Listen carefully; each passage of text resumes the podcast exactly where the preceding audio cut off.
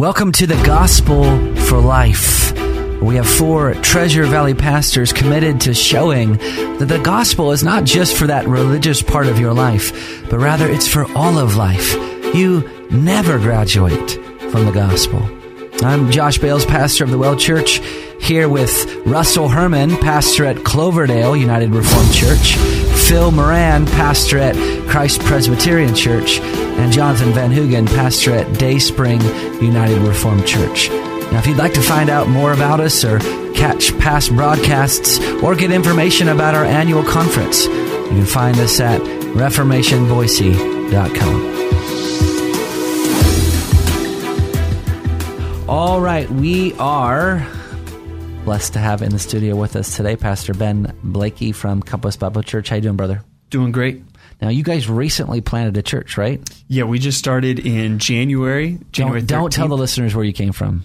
I won't, but we meet at Pathways Middle School if they, they want came to come from California. Join us. It's okay. We love you guys, so don't worry about that. We love you Hey, too. hey, I came from California too. It was before the earth cooled, but I came from California. Oh, that's good stuff. Um, we have uh, Pastor Ben in the, in the studio with us today because uh, Pastor Jonathan uh, Van Hoeken um, um, is going through treatment for colon cancer. We asked that you would pray for him and his family and his church family, Day Dayspring United Reformed Church. Uh, we we certainly miss him today. So we have been asking questions um, from questions that questions that were sent in from our listeners, and here is the question of the day. We had some fun with this one off the air, so hopefully we can generate that same heat when the microphones are in front of us. Okay, here we go. he's he is receiving help, um, so just just be patient with him. I just need more coffee. That's the that's the thing. Okay, so here's the question: What role, responsibility do we have in our personal sanctification?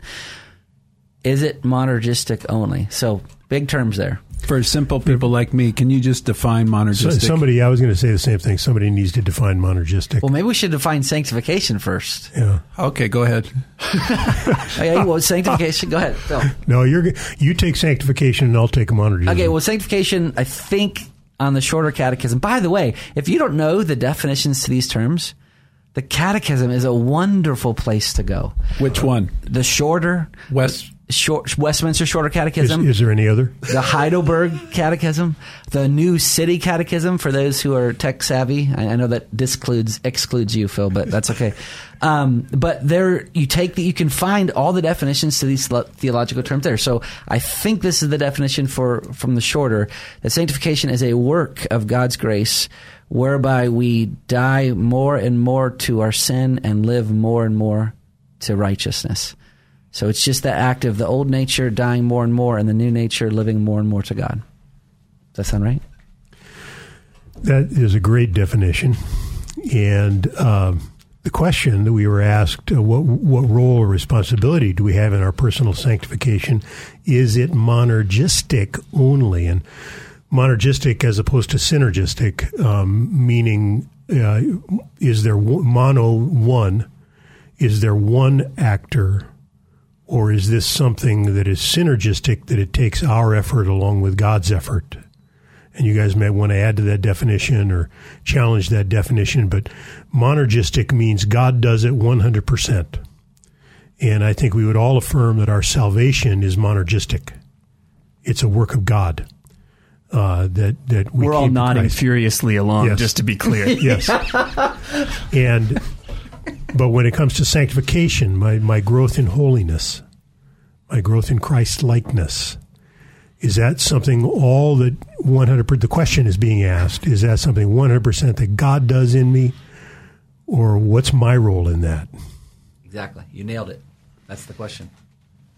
I, I think, I think in some ways it's a complicated answer, but I think we need to make there is a biblical distinction between salvation and sanctification. Yes. That these processes are are, are different, and in salvation, Can I just interrupt you just Yes. very briefly? And that is so important in the modern church today because one of the great errors of the church today is the conflating of Uh, of justification and sanctification together. Mm-hmm. absolutely. And so what Ben is saying right here is is vitally important. For instance, I- off the air, one of the things I shared, I read a book where the author took the an old quote that's wonderful. It says the only thing I I contribute to my salvation is the sin that makes it necessary. Yes. And he added it's the only thing I do in my salvation and my sanctification. The only thing I contribute is the sin that makes it necessary. And I would strongly disagree with that because when I wasn't saved, I was dead in my sin.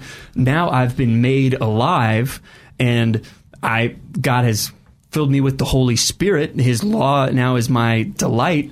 I am actively working, but I think we need to be careful then that we don't, you know, salvation is 100% of God and then sanctification is 50 50. Like, that would be a bad way Yeah. to understand it. The Bible, I mean, I think the best passage in there. Uh, that you know, if this question would be Philippians two. Every- says- everybody's turned there in their Bible right Yeah, now. where it says, right. work out your salvation, for it is God who works in you, where it's not a 50 50 deal. God is 100% working, but now he's working through you towards that. Yeah, let me read that whole text from Philippians 2 and beginning with verse 12. Therefore, my beloved, as you have always obeyed, so now not only in my presence, but much more in my absence, work out your own salvation with fear and trembling. For it is God who works in you, both to will and to work for his good pleasure. And Paul there, of course, he, he just so powerfully captures the paradox of our work along with God's work. Work out your own salvation with fear and trembling. You work at it. For God is at work in you. we the only reason we can do any work is because God is at work. That's right. And and the, the catechism that Jonathan read a minute ago, or, rather, rather that Josh read a minute ago, captured this by saying it's a work of grace. Our sanctification is is a work of grace. It's God's doing with our work. Mm-hmm. Ephesians 2 8 and 9, I, I think all of our listeners are probably aware of the, the grace you have been saved through faith, and this not your own doing, it is a gift of God, not a result of works, so that no one may boast. So salvation is the work of God alone. The next verse after that says, For we are his workmanship, created in Christ Jesus for good works. That this work of salvation that he does, our justification, or our our yes, our justification results in a life of good works. Mm-hmm. Well, who prepared those good works for us to do? Well, God prepared beforehand that we should walk in them. God prepared us to walk in the good works that He equips us to do. I mean, I think this is the beautiful teaching of John, or of Jesus in John 15. That as we abide, um, we produce fruit. But there's this strong statement that we often just neglect, um, in that apart from me, you can do nothing. So the works that we do, we only are enabled to do because of the work of Christ within us. Yeah. Um, very simplistically, it would be like when my kids were very, very young and it was Mother's Day. So they would give the present to my wife, and my wife would thank them for the their gift. He did the air quotes. You can't see this. And it was my money. It was me going out and buying it. It was me wrapping it. It was me then giving it to my kids, who gave it to my wife. Mm-hmm. Well, who gave her the gift? Yeah.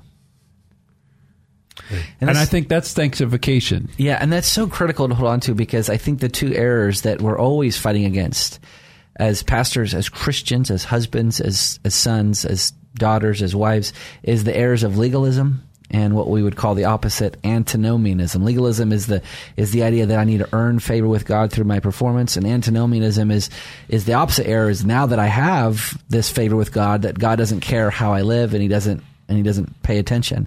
And and if we get this question of sanctification wrong, we're going to err in one of those two ways. That oh man, God's not pleased with me today because you know um, I haven't I haven't done my bit. Um, or conversely, I, I like the only thing I contribute to my uh, sanctification is my sin. So I just need to sit back and let go, let go and let God. Which, by the way, that that cliche in Christendom today that actually has a historical context to it. That's that, wasn't that the what was the name of that? It was started with a K. Keswick? Thank you. Yeah. Keswick view of, of sanctification, let go and let God. No, no, no, that's not. It's not. So there's a verse I wanted to say. Uh, I think the illustration that you gave was just phenomenal about Mother's Day. Paul said in First I was just trying to help the listener out that Mother's Day is, is I know it doesn't look like it with the snow outside, but it's not that terribly far away. So just start planning ahead, husbands. Serving the listeners in more ways than one. yes, we are. So Paul says in 1 Corinthians 15.10, um, when he's talking about um, God calling him to be an apostle, he says, I worked harder than all of them, but it was not I, it was the grace of God in me.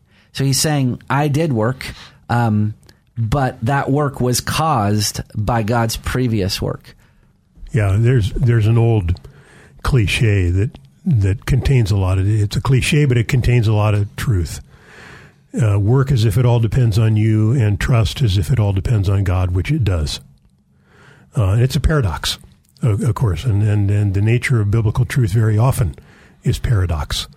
Uh, and there's a mystery there that, that we can't get at, but uh, because of God's initiative in our lives and because of His grace working in us, we can work. And, and when work is the right word, Yeah. uh, work out your salvation. It takes energy, it takes effort, um, it takes determination, it takes sacrifice.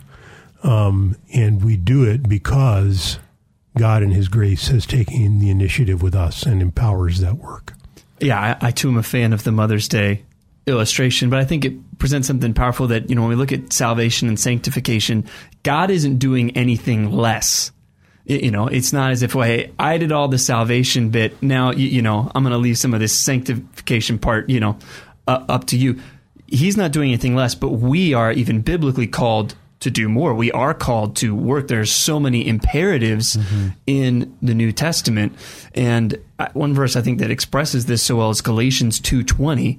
I have been crucified with Christ. It is no longer I who live, but Christ who lives in me. And the life I now live in the flesh, I live by faith in the Son of God who loved me and gave himself for me. And one of the ways that work shows itself is through faith. We are called to do more, but none of that work that we are now doing is apart from resting on what God is doing. It's through faith, trusting in Him that I'm going to be able to do those things that God calls me to do. Mm-hmm. Yeah, and the greatest motivation for wanting to be sanctified anyway is we've been saved for the sake of fellowship and communion with Christ.